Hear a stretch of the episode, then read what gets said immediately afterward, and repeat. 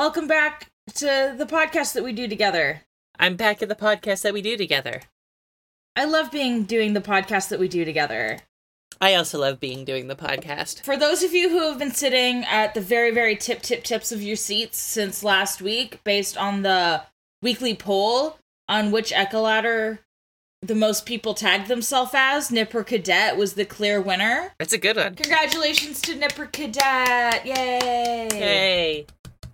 And uh, eat shit and die, Rumpus Buster, because you got the least. You know what? I, in, in retrospect, it was the, the short the short straw. Yeah, it was it was just too it was too obvious. Just so we're all clear on Dave's brother, he does make his living and support him and his young brother in this large Texas, Austin or Dallas, I can't remember apartment making puppet pornography. Pornography where the actors are puppets, which in this alternate universe is a multi-billion dollar industry apparently. I mean, I would love to know what the takeaway for that is in our universe.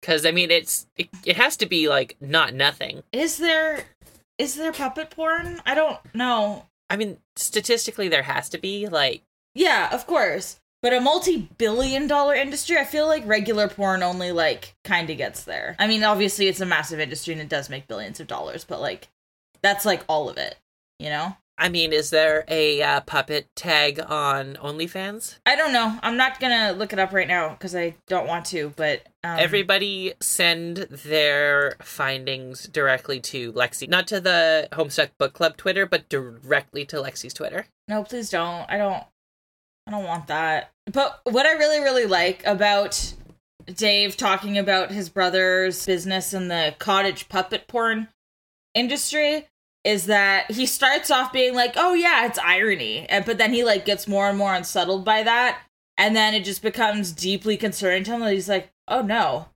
My brother's like into puppets. Oh no. this isn't an irony thing. This is authentic." Oh no.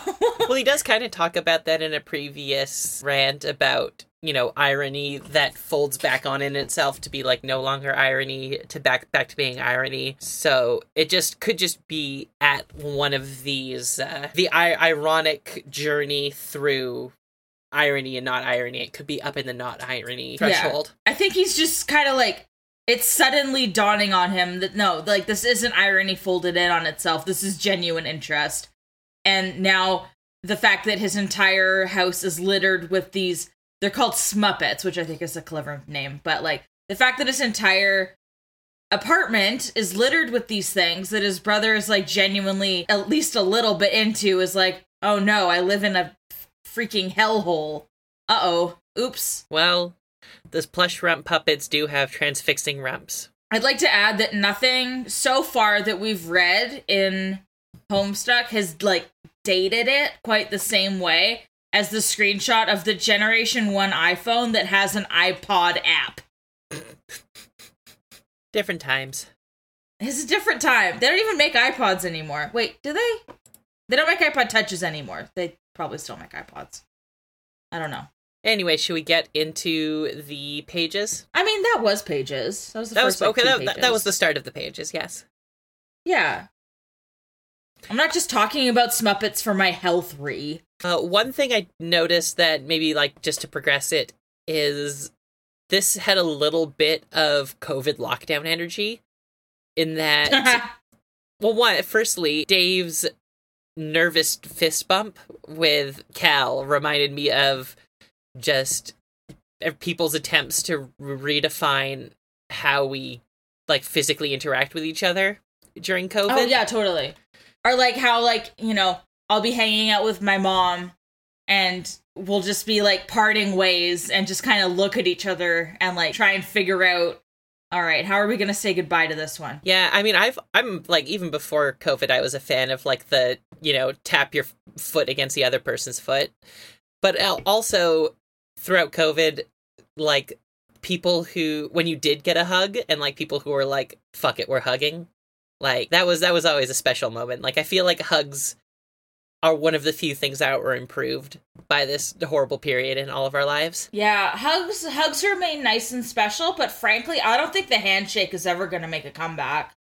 I can live with that. Yeah, no, I'm fine with it too. It's I was just thinking like, man, are we ever gonna be like comfortable just like touching each other's dirty, gross hands again? I don't Mhm. think so.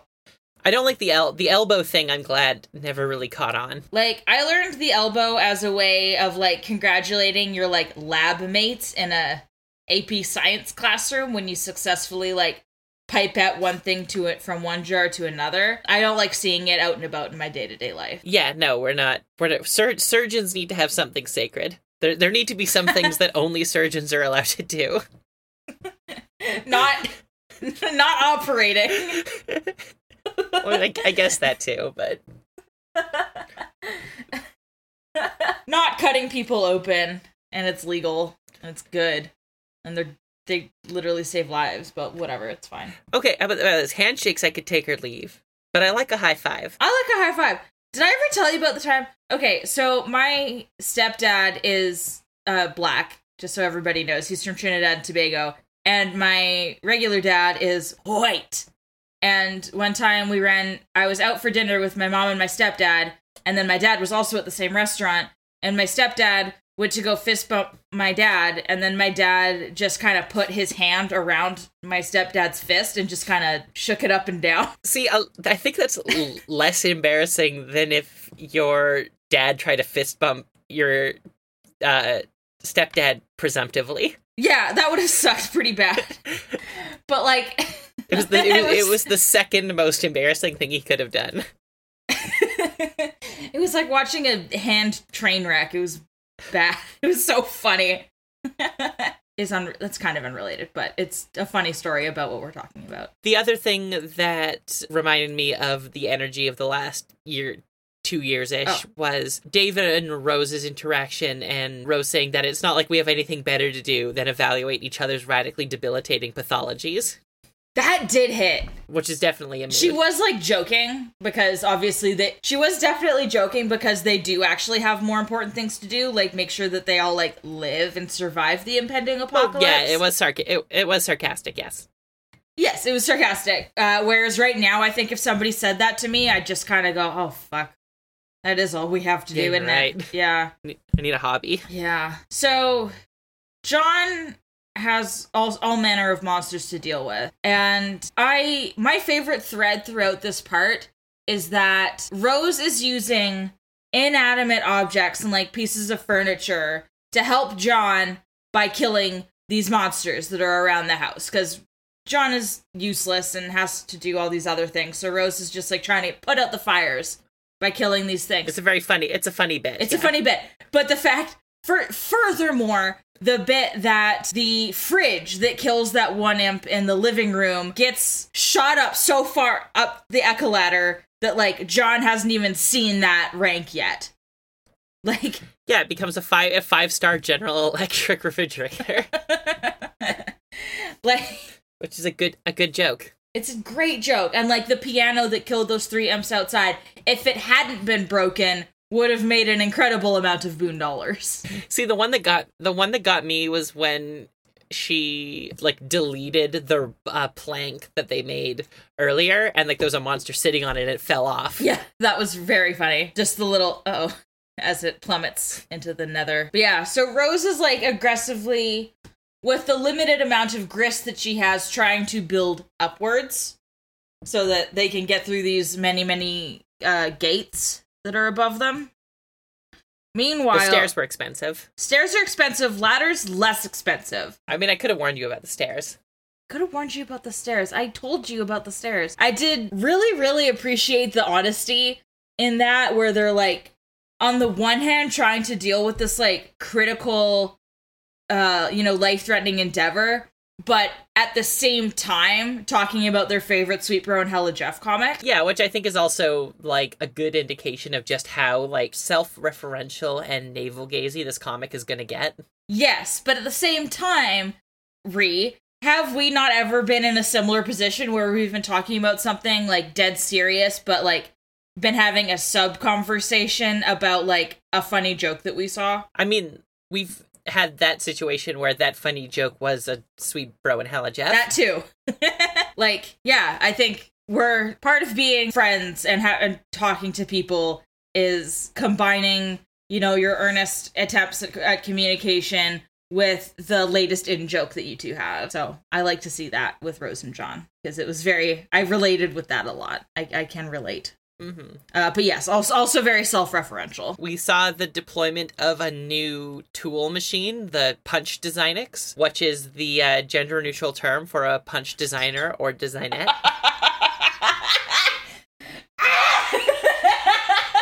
Nothing? okay.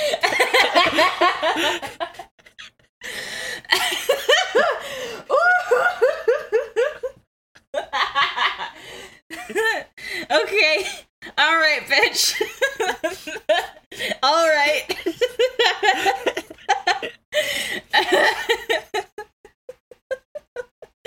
okay. Okay. Okay, I'm good. I'm good. That's a good one. Um Oh, okay. Yeah. This is also my favorite machine Because it just punches holes in things. it punches holes in things and like I don't want to get too ahead of it, but like also I'll just say this is what allows the characters to combine different art- articles and like make new weapons and like items and stuff and it gets really good. So, just stay tuned because we get some really good sight gags coming up and good puns abound. Uh so we've got the Nanaquin sprite making a hell of a lot of cookies that John is trying to avoid yet again, showing his dis- uh, how much he hates baked goods. And you can see where John's dad gets it from because she is making like a ludicrous amount of cookies. It is a ludicrous amount of cookies. Like, why can't he just appreciate how much his family just wants to feed him? Right? Like a nice a nice cookie, man. I'm just saying, like, there are so few family members to go around among these kids, and, like, he has the good ones. Yeah, right? Like Rose has her weird passive aggressive alcoholic mom. Dave has well his brother who's like into puppet porn. We've talked we've just talked about that. None, none parents and a weird brother.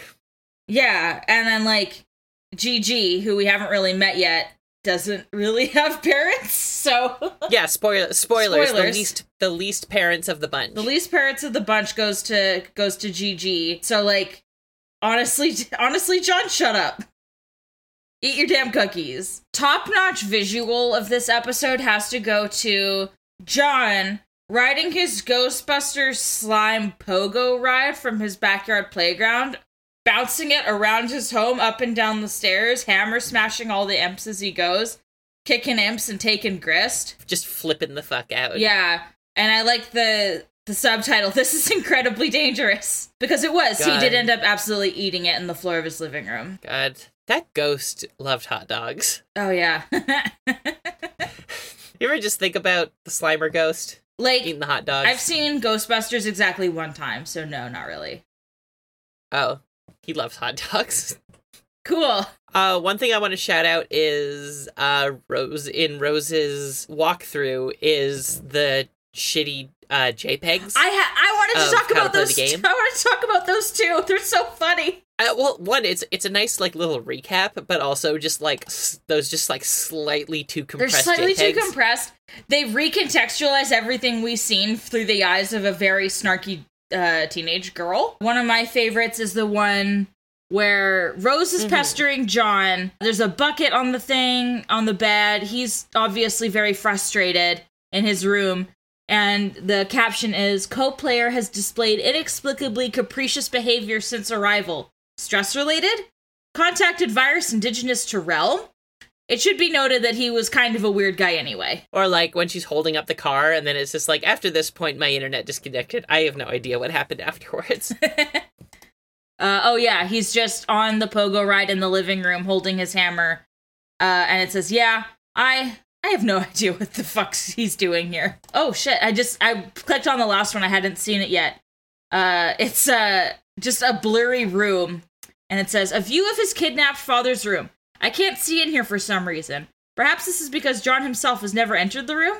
It's possible that I can see only, in a sense, what John can see or has seen already. I have not found the time to discuss this with him yet. If he enters the room, the question may answer itself. It's just a funny picture of uh static. kind of yeah, just noise. Yeah. Yeah. No, I really enjoy these. What else happened? We got a little bit of the uh the the mysterious wanderer in the uh control room as he reads a book on etiquette and then eats the pages in order to I guess internalize them.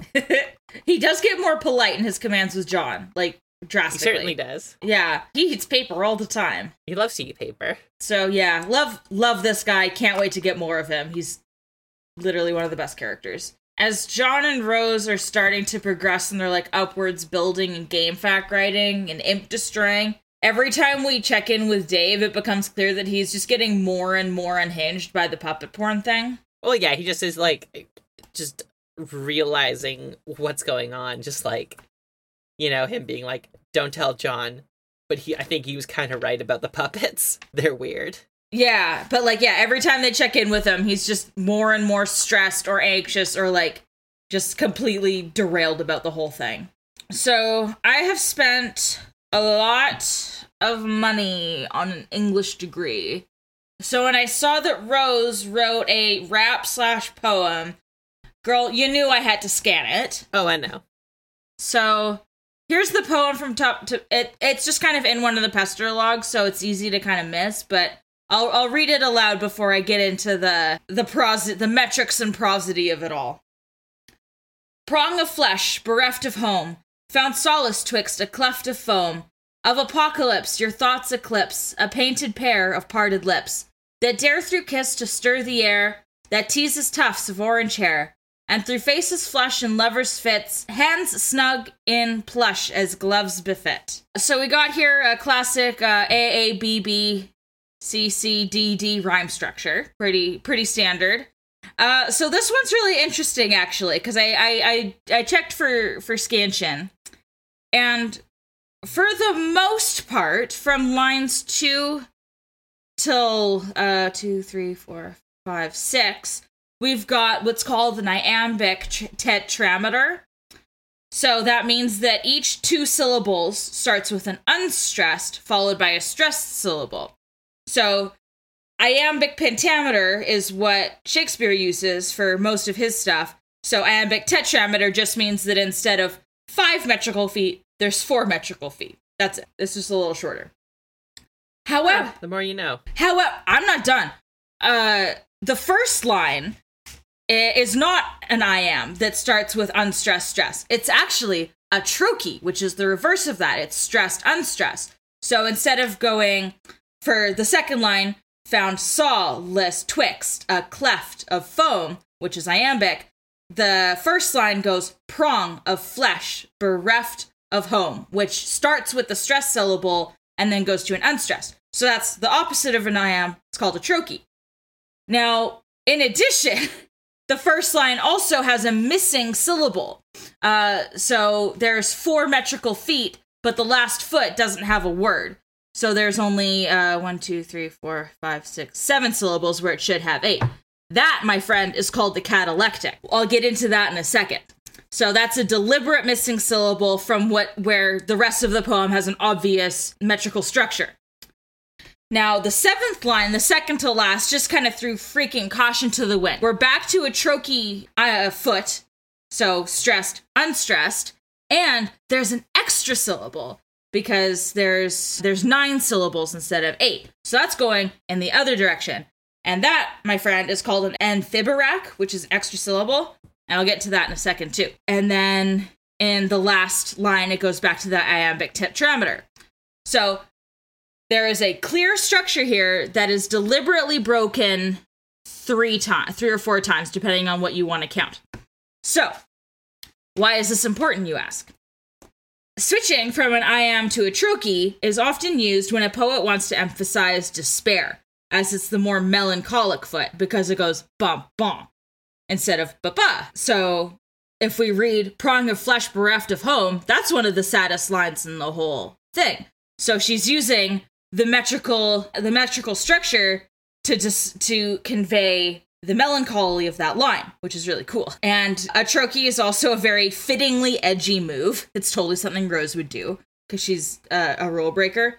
Uh, and it makes sense that the first line is the saddest. And then that first catalectic, that first missing syllable from the first line, is something that we often see in ancient Greek and Latin poetry. The amphibolac, amphiberac, extra syllable in line seven, is also something that we see in Latin and Greek poetry, but it's also something we see a lot in Dr. Seuss. So I mm-hmm. so I don't know how intentional it is, but this might be not only is she using rhyming kind of iambic poem in place of a rap, but she also may be deliberately making a reference to both, you know, ancient Greek chorus and Latin poetry and Shakespeare.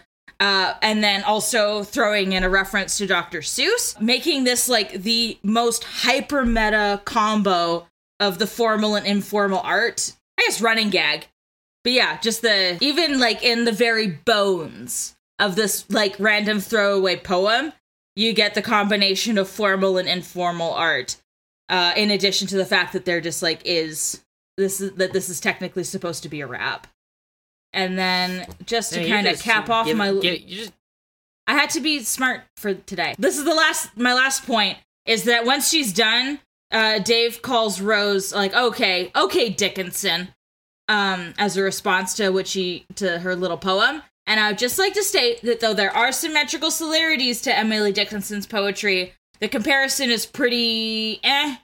Um, since Dickinson will routinely switch between eight and six syllable lines, uh, which Rose doesn't do. So the uh, the allegory does not the the analogy doesn't hold up dave you're just you're just giving away your degree for free on here, aren't you? that was actually i learned most of that when i was doing my acting diploma because we did a lot of shit with shakespeare so that was a lot cheaper so it's okay The only thing I want to say is I think your idea, your use of the word deliberate was doing a lot of work there. But otherwise, I am assuming that you are correct because none of those words made any sense. Most of them were literally Greek to me, and some of them were figuratively Greek to me. yeah but did you did you kind of get it what i meant Uh, yeah. I mean, I get tech in, technically, I got it. Yeah.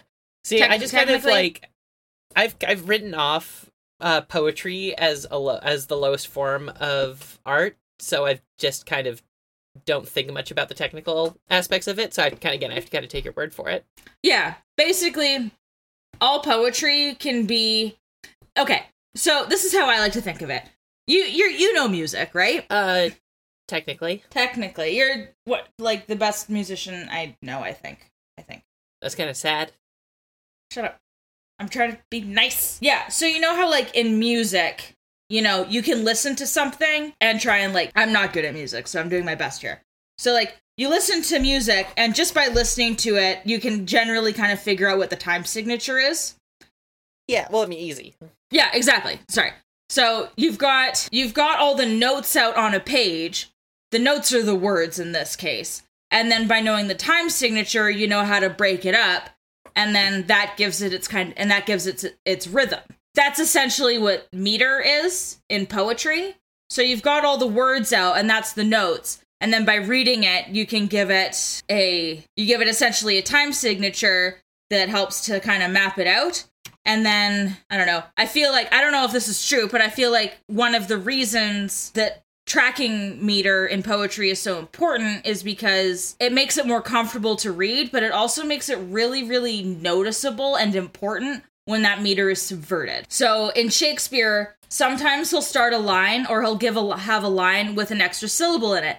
And 100% of the time, if a line has an extra syllable in Shakespeare, that means that that line and that word that is has that extra stress is extremely important to what is going on in the whole scene. So ditto to Rose's poetry, where uh, where she adds and takes away syllables or uh, flips the the type of metrical foot she's using from an iamb to a trochee. It means that she's emphasizing the despair in those specific lines. That's that's that's it.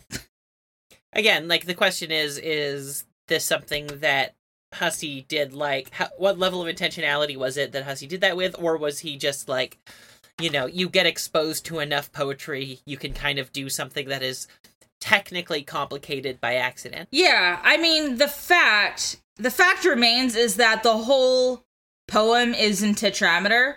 Uh, it's got eight syllables, and then obviously I say that and say that, oh, there's a missing syllable in the first line and an extra syllable in the seventh.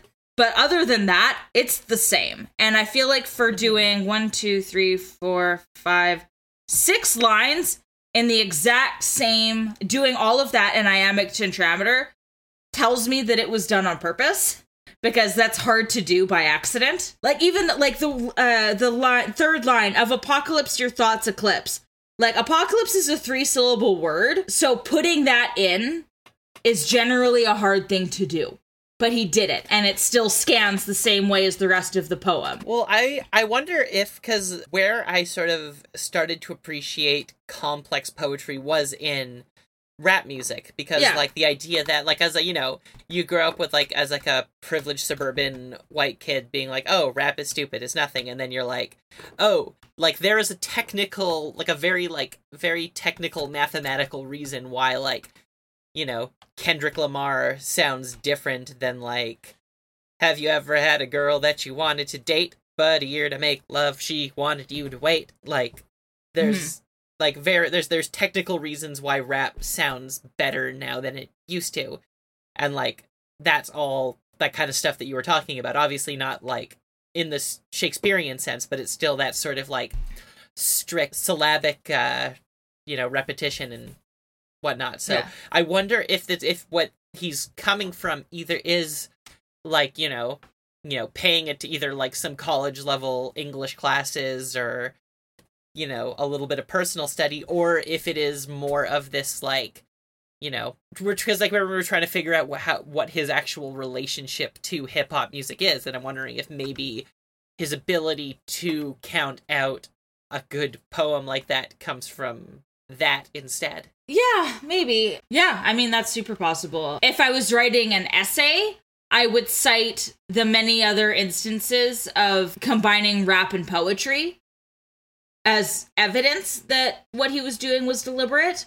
Also, Mhm. also just as a sidebar, the word I was thinking of earlier was motif. oh Anyways, um, yeah. So if I was writing an essay, I feel like I'd be pretty well substantiated to be like, look, this guy does this a lot, and it's very clear that he at least has some working knowledge of story writing and like you know literary devices and stuff. So like, yeah, I wouldn't be surprised if it was something to do with that. Uh, just as a sidebar, though, Reed, did you ever have an English class where your teacher sat down, perhaps backwards on a chair, and was like, Look, kids, poetry is rap music. Let's take a listen to this. It's poetry. uh no but i don't think that would have landed when i was 16 like now yes when i was 16 yeah, definitely no. In that, in my grade seven class, my teacher she didn't sit backwards on the chair, but it seemed like something that like some of the other teachers might have done. And I was like, Mhm. "Hey, kids, you're having trouble with poetry? Listen to this." And it was uh, a Tupac song. I can't remember which one. One of the nice ones.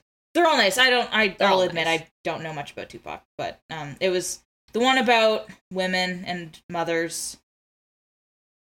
Yeah, yeah, yeah, yeah. oh yeah i Um, know the one you talked about But yeah, no, and then everybody went, whoa. and then we also listened to Simple Plan's Perfect, and I lost my fucking mind because Simple Plan is and was my favorite band of all time. So everyone was like, yeah, and everyone was like, this band's stupid. And I was like, shut up.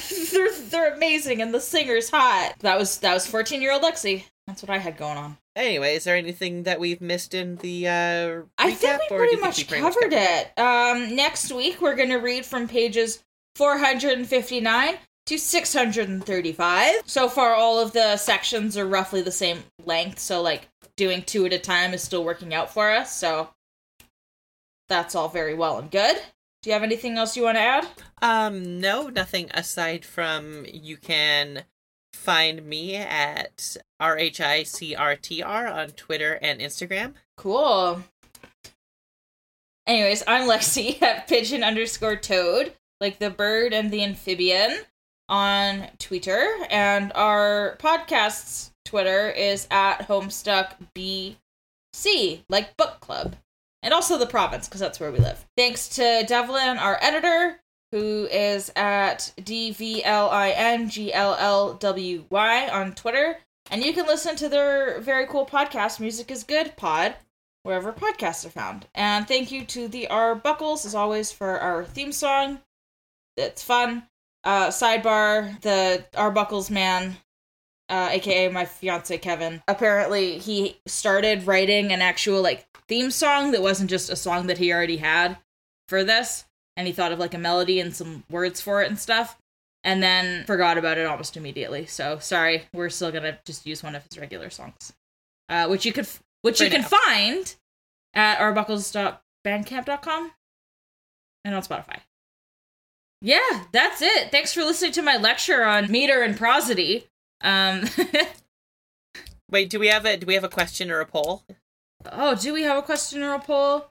Uh, did you like Lexi's lecture on meters and meter and prosody? Because we we could just make this uh an English uh like literary uh podcast. Yeah, I could do that more. It took more time than usual, but that's okay. I have nothing going on right now, so it's fine. Anyways, All right. thanks, thanks, friends. Thanks, Ree. Thanks, to have a have a good don't get don't get stuck in in your house. Don't get stuck in your house. Doop, doop,